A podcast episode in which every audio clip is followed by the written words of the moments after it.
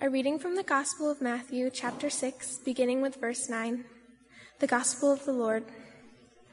When you pray, pray like this. Our Father in heaven, hallowed be your name. Your kingdom come, your will be done, on earth as it is in heaven. Give us this day our daily bread. This is the Gospel of the Lord. Thank you. I got out of the car in a huff and shut the door without a goodbye or a thank you.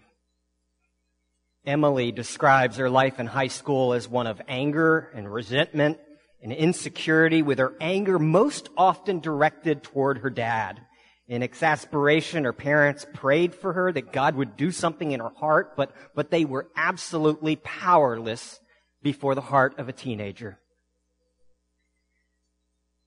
Emily explains, every Thursday morning during high school, I had jazz band practice. One of these mornings, I was running late. I had to be out of the house by 7:15, and the clock read 7:21, and my dad was sitting in the car waiting for me, and so I grabbed my mascara, and I ran out the door, swinging my backpack onto my shoulder, and I sat in the front seat. I complained the whole way there, saying that I didn't want to be in band, even though it was my idea. I flipped down the cover of the mirror on the visor in order to put on my mascara, but the flap kept popping back up, and it popped up again and popped up again, and so I couldn't see the mirror, so I pushed it down, and it snapped. My dad began to talk to me about my attitude. And as we pulled up to the two glass doors at school, I got out of the car in a huff. I shut the door without a goodbye or a thank you. And every day was like this. The rage constantly below the surface, waiting to erupt. The lack of interest in God, the coldness, the anger toward her family and her father in particular. This was about way more than mascara.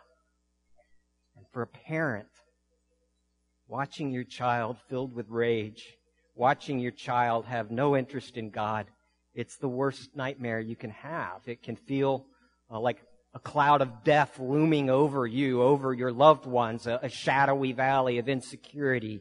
King David, the Jewish king who wrote many of the Psalms in our Psalter, he knew this loss and many others. And in the midst of that, we're going to read about how he would cling to the one thing he knew he had to rely on. He models for us what it means to pray. Give us this day our daily bread, like Jesus teaches us to pray in the Lord's Prayer. It's a longing that's captured in the 23rd Psalm. I'm going to read Psalm 23 for us now, a Psalm of David.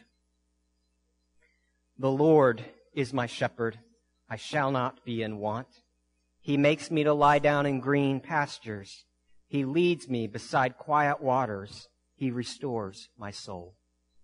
He guides me in the paths of righteousness for His name's sake. Even though I walk through the valley of the shadow of death, I will fear no evil, for You are with me. Your rod and Your staff, they comfort me. You prepare a table before me in the presence of my enemies. You anoint my head with oil. My cup overflows.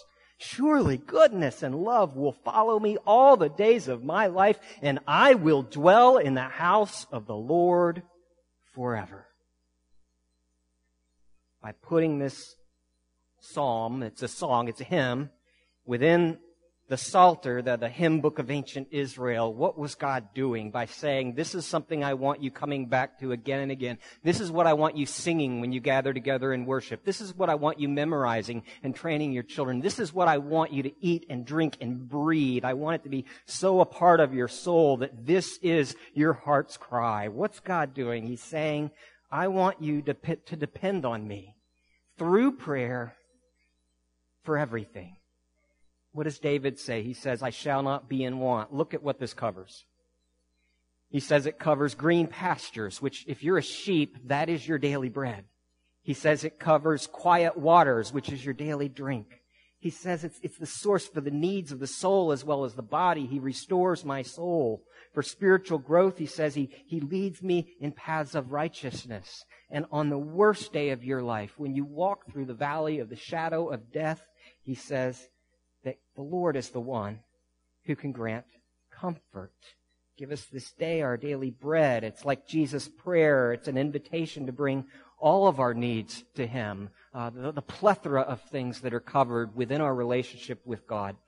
In his book, A Praying Life, which if you haven't read it, it's a good read. If your soul is dry and parched and you don't have much of a prayer life, that's where you want to start. In Paul Miller's book, A Praying Life, he says this. He said, I read an otherwise excellent book on prayer in which the author implied that we shouldn't pray for trivial things such as parking places. The author said such requests seem selfish. And when I read this, I couldn't wait to tell my mom, Rosemarie Miller. She was back in Philadelphia for a wedding of one of her 24 grandchildren, and she's 82 years old now and works as a missionary in London. And after raising 5 kids on a pastor's salary, she and my dad went on the mission field to work in the slums of Uganda. And so we met for breakfast, and when I told her what this author thought about prayers for parking spaces, she looked incredulous. She cocked her head. She started laughing, and she said, "How else would you ever find a parking place? When I'm driving with my grandkids in London, they always say, 'Grandma, would you please pray that we find a parking spot?'" Recently, Mom found a letter she'd written from Kampala in December of 1979, not long after Idi Amin had fled the country. And they were in Uganda, living on the 8th floor of a rundown hotel. They were sharing the gospel and doing what they could to help people. Trash collection had completely stopped in the city, so along with a couple Ugandans, they found a trash truck and started sharing God's love as they would pick up people's rubbish for them. And in this letter, she described her typical day. She had written, "Words simply fail to express the almost total chaos of a country after 8 brutal years of civil war. When we use the bathroom, if we are fortunate, the toilet will flush. If not, you get a fire hose from the other end of the hall. If you're too late, then you find others may have used it before you, and so you learn to pray for water. If it comes on in the middle of the night, you fill the bathtub so you can wash in the morning. You pass a building that's bombed out. You go through dirty streets praying as you go so that no one will take your wallet. You meet some Asian people in a hotel and they're interested in our weaving project, so they say, 'We'll help you with the material, but we don't have transportation.' So again, all you can do is pray." The temptation to be aware of self and its utter limitations is so strong. There are times when I pray, "Lord, I can't go through this one more day." This is a woman who prays for parking spots. How else would you find one? Lord, give me green pasture. Lord, give me my daily bread. Give me quiet waters, my daily drink. Restore my soul. Guide me in paths of righteousness. And Lord, when it hurts and the tears are flowing, I pray that you will give me comfort. Jesus is saying, bring everything to Him, even parking spots. You say, "Greg, praying for parking spots seems really shallow when God Himself is the greatest gift of all." Perhaps. But this is about an actual relationship with God. You know, if those of you who are married would turn to your spouse and you, of course, love them and are attentive to their needs and listen to their heart and all of that. But I want you to turn to your spouse and say, "Honey, I am your best gift. Don't ask me for anything else." What's wrong? Well, I mean, obviously, they might have different thoughts about how great of a gift you're turned out to be. But that's not my point. You know, if you love your spouse, you're going to want to be engaged in their daily needs. You're going to want to respond thoughtfully and generously to their desires. You're going to want to know their heart. You're going to want them to know your heart. If we separate out our mundane needs like parking spots from our relationship with God, then what we've functionally done is walled off our entire life from the kingdom of God.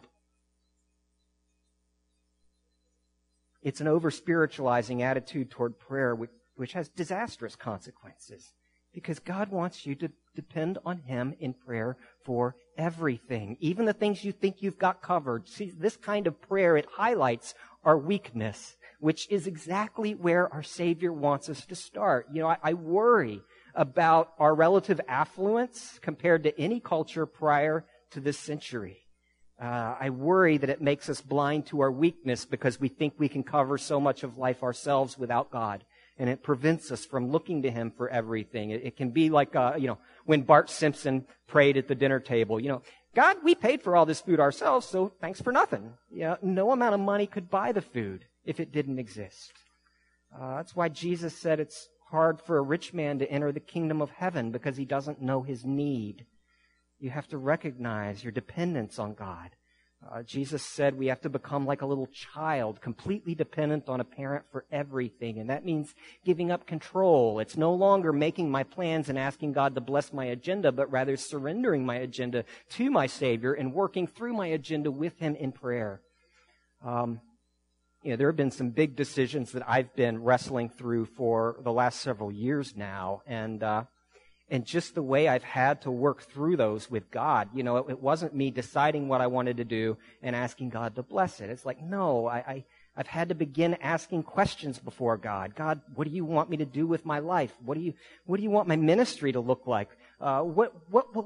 What will the consequences be? If I go one direction, what will that mean, Lord? If I go a different direction, what will the consequences be there? Lord, I'm not in control of this. You're in control, and I'm dependent on you for my life, for my daily bread, for my ministry, for my mortgage, for my friendships, for my health, and for my very future. But I want whatever you want, God. And I worry if I go in one direction, Lord, that things could go really poorly. But if I go in a different direction, that could have consequences too. And Lord, I don't know if those consequences will be worse. And I'm not sure what you have in store for me, Father. I don't know what the story of my life is. I don't know whether my life will be one of blessings and victories and big impact, or whether my life will be one of sorrow and failure and loss and obscurity. But whatever you want, Father, that's what I want to do. I just need to know it's from you. And so guide me and show me what you want, and I'll follow your steps, Lord, whatever the consequences. But I need your provision, Father. Take care of me. Take care of my sheep. Protect them, Lord Jesus. Give me your wisdom and set captives free by your gospel. Friends, can you hear the dependence in that kind of praying? The not having all the answers, the channeling the anxiety to God in prayer, bringing my weakness to my Father, keenly aware that I don't have the resources. I can't make it work. I can't pull it off. And then I get a whole bunch of other people praying for me as well, and speaking into these questions and offering their perspectives. And I keep asking God and waiting for Him and trusting Him with whatever results may come. And when I pray like that, when I submit questions to God in prayer, what I'm giving up is control. What I'm giving up is my independence as a man. But what I'm gaining is a relationship with my Heavenly Father. The work of God in the hearts of people I love. I move from being an independent player to a dependent lover. And it highlights my weakness, which is exactly where Jesus wants me to be. Miller says, power in prayer comes from being in touch with your weakness. To teach us how to pray, Jesus told stories of weak people who knew they couldn't do life on their own. The persistent widow and the friend at midnight get access, not because they're strong, but because they are desperate. Learned desperation is at the heart of a praying life. If you're going to enter this divine dance we call prayer, you have to surrender your desire to be in control, to figure out how prayer works. You've got to let God take the lead. You have to learn to trust your life with Him moment by moment. Then God, as He delights in you and you delight in Him, not only with the gift of God Himself, but also with parking places. It was at this very point of weakness that Sinclair Ferguson speaks about his own lifelong love-hate relationship with the 23rd Psalm. He says this, he writes, "It was many years before I could say, I love Psalm 23. I can still see the cover of my child's storybook version. There stands David, ruby cheeks and curly hair, shepherds crook behind him, spotless, shiny sheep nearby. He was the model child, everything I was not. This perfect boy condemned me from the page of my children's book on Psalm 23." He continues, "It took me more than 20 years and some major sorrows before the key turned in the lock, because that boy did not write Psalm 23. The David of Psalm 23 needed his soul to be restored in verse 3. He had visited the valley of the shadow of death. He had faced evil, verse 4, and he had enemies in verse 5. The prayer of David is a prayer of a man who has been bruised and broken and felt sorrow and tears and watched things taken from him and watched enemies surround him, and a man who has known that he cannot provide for himself, that he is utterly dependent. He has learned his weakness through the suffering and pain and sorrows of this life. God is saying, I want you to depend on me in prayer for everything. And for this to happen, you have to learn your dependence. You have to learn your desperation. You have to give up your own control and submit everything to Him. And in this dependence, there is one emotion that is a very troubling emotion, but is the key that will help you learn to have a praying life. It's one emotion that plays a massively outsized role, even in the Bible's teaching on learning to pray. And that emotion, friends, is the emotion that we call anxiety. Recognize your anxieties, because they are the Father's invitation into relationship with Him. David is walking through a very anxious place. He talks about his enemies. He talks about the valley of the shadow of death. That's not the same thing as the valley of death. Valley of death would be when you're facing your final moments. But the shadow of death, if you can think of what it's like when you're in something's shadow, it means that thing is looming over you. It is so close. It is getting ready to pounce. It is going to grab you and tear you to pieces because it's towering over you, or you are in its shadow. And that's what he's saying, that death is crouching there, ready to take him, surrounding him from every angle. It's a place of incredible human insecurity and uncertainty and anxiety. What are you anxious about? What is it that wakes you up in the middle of the night? What is it that creates a low-level dread in the pit of your stomach, somewhere below the ribcage? What is it that makes you get sweaty palms? What is it that makes you keep checking your phone again and again and again? Whatever that is, that's where God is calling you into a life of intimacy with Him, of praying, because those anxieties are specifically the point at which He wants us to reconnect with Him. You see, when we aren't praying, that looks like just uncontrolled anxiety. And instead of connecting with God, our spirits are flying around like severed power lines, as one author says, destroying everything they touch. But because anxiety wants to be in charge, wants to be in control, wants to get results, but cannot do that, because you are not sovereign. You are not God. You do not control a future. You do not control your friends, your family, your loved ones, your boss, your neighbor. The tenure board. You have no power over these things. But that anxiety is a prayer, is a call to prayer, to look to the one who does have power over the future, the one who does have power over your friends, over your family, over your coworkers, the one who can change the heart, who can take the dead person and make them alive, the one who is the invisible hand in history directing all things according to a purpose. And so anxiety is an invitation to not fear, but to process that anxiety with God. It's what the connection Paul makes in Philippians 4 when he says, don't be anxious about everything, but in everything, even parking spots, by prayer and petition with thanksgiving, let your requests be made known to God, and the peace of God, which surpasses all understanding, will guard your hearts and your minds in Christ Jesus. The anxiety is an invitation. Me, before preaching, my most common prayer the day before I'm preaching and the morning I'm preaching is I'm reviewing my notes and realizing that it's not really moving anything inside of me. In my prayer is God, this sermon is doing absolutely nothing inside of me right now. It's your church, Lord. It's not my church. These are your sheep, not mine. If you want them to feast, you're going to have to bring them some good pasture, Lord Jesus Christ, because I cannot do this. I cannot preach this one, Lord. You have to come by your Holy Spirit to awaken the dead and give your word power. It's my desperation crying out to God because I can't make anything happen. All I can do is proclaim Christ and trust Him and cry out to Him. It's the call of God to prayer. And that's what you were made for, friends. You know, He talks about dwelling in the house of the Lord forever. When you're praying, you're connecting with something that's so deep in your psyche, so much of what you were made for. It's something so natural and so right. if we can strip away the busyness and the apps and the noise and the clutter and take the anxiety to our Lord, He will hear, He will listen. One author talks about praying, how praying for everything intersects with marriage. He writes this. He says, people will rarely ask God for their spouse to become more like Jesus. Let's say your spouse is critical of you. When you try to talk to them about it, what do they say? Well, I wouldn't be so critical of you were it not for you having so many problems.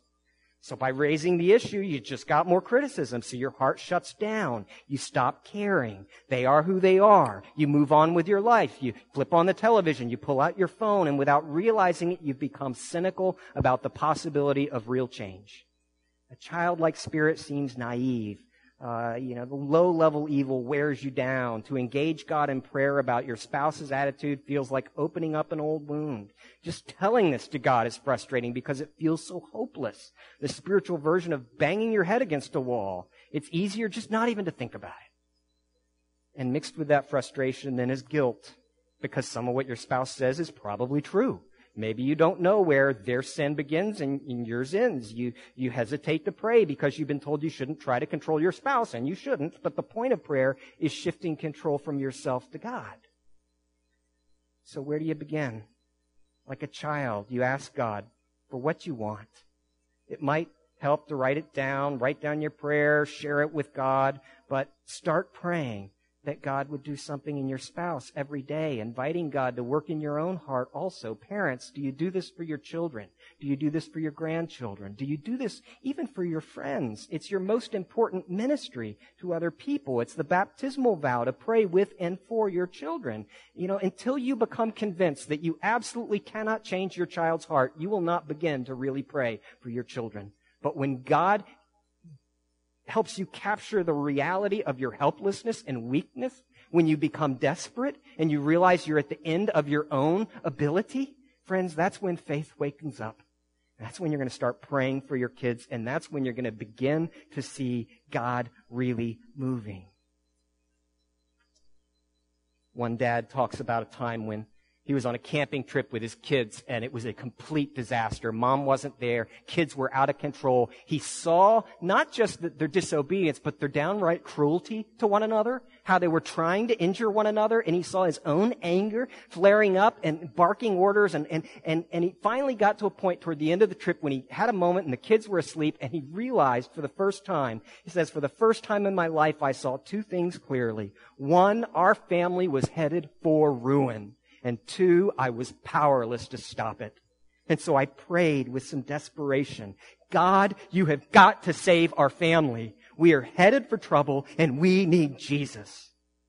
He says, I was surprised with how insistent my prayer was.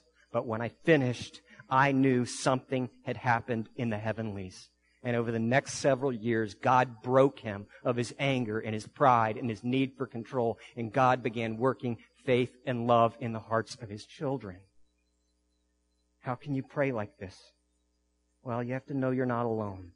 Do you notice what happens when you take the shepherd out of the psalm? We've got a slide. I don't know if you can see it. But when you actually take the shepherd and all that he does out of Psalm 23, I'll read you what's left. I shall be in want. Me. My soul. Me. I walk through the valley of the shadow of death. I fear evil. Me in the presence of my enemies. My head, my cup, me all the days of my life. It's terrible. But friends, if you have Jesus, you have a good shepherd who walks with you through the valley of the shadow of death. Thank you. That's good for that. Everyone has to walk through this valley. Our unbelief will focus on the darkness. But David, as a child of God, is focused on the shepherd. Hear his heart here. The Lord is my shepherd. He makes, he leads, he restores, he guides me. You are with me. You comfort me. You prepare a table for me. You anoint my head. My cup overflows. Surely goodness and love will follow me all the days of my life, and I will dwell in the house of the Lord forever. This is very personal. So different from other ancient religious literature.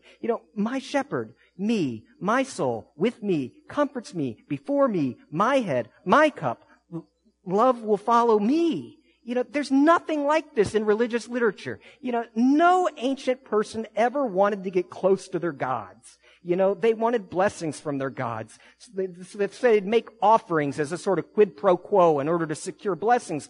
But nobody wanted to be intimate with a god in the ancient world. Nobody wanted to get close to Poseidon. Nobody wanted to cuddle with Asherah. Nobody wanted to get tight with Tiamat. You know, these words, me and my, ring 13 times through this psalm. A God who is glorious in holiness and fearful in praises and working wonders also cares about you personally, individually, me. God is interested in me. And that changes everything because you have a good shepherd. John Ortberg shares a story of a time when he was out surfing. He says there was no one else in the water. There was a huge guy on the beach practicing martial arts. And after I'd been out in the water a little while with my surfboard, this tiny wisp of a kid came paddling up out of nowhere in the ocean, far from the beach. I couldn't believe he was out there by himself. And he pulled his little board right up next to mine. And he was so small, he hardly needed a board. He could have stood up in the ocean on a frisbee. But he told me his name was Shane, and he asked me how long I'd been surfing. And so I then asked him how long he'd been surfing. 7 years, he said. How old are you, Shane? 8? And he said, what I like about surfing is that it's so peaceful. You meet a lot of nice people out here. So I talked to him a little longer, and then I asked him, Shane, can I ask, how did you get here? Oh, my dad brought me, he said, and then he turned around and waved at the nearly empty beach, and Goliath, doing martial arts, waved back, hi, son! And then I knew, I understood why Shane was so at home in the ocean. It wasn't his size, it wasn't his skill, it was who was sitting on the beach. His father was always watching him. His father was always there with him. His father was really, really, really big. And Shane wasn't really alone at all. And neither, friends, are you. If you have Jesus, you have a good shepherd, really, really big, right on the beach, keeping watch over you night and day through the valley of the shadow of death. I am with you. That means total access. Notice David's confidence that he had permanent access to God. He says, you are with me. I will dwell in your house forever. This is the access that Jesus died to secure for us, uniting our prayers to him in mystical union. You know, if you can imagine your prayer as a poorly dressed beggar that reeks of alcohol and body odor. You've become your prayer, and you're stumbling toward the palace of the great king, and you shuffle toward the barred gate, and the guards sniffing and recoil because they smell you 30 feet out. Your smell has preceded you. You look awful. You stammer out a message for the great king. I want to see the king. And your words are barely intelligible, but you whisper one final word as they recoil. Jesus, I come in the name of Jesus.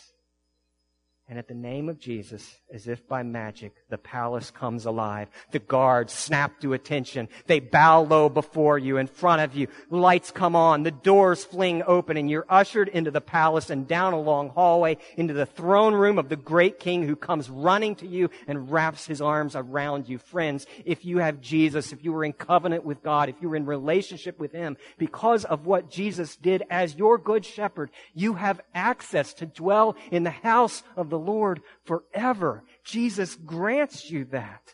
He's your good shepherd. You know, in David's psalm, the Lord is a shepherd who tends his sheep at his own expense. The shepherd has to fight every predator. The shepherd has to feed the sheep out of his own storehouse. He fights off enemies and pays whatever price to defend and to rescue his lambs. To be a shepherd is to carry that burden. To be a shepherd is to be responsible and to have to pay the price of taking care of the sheep.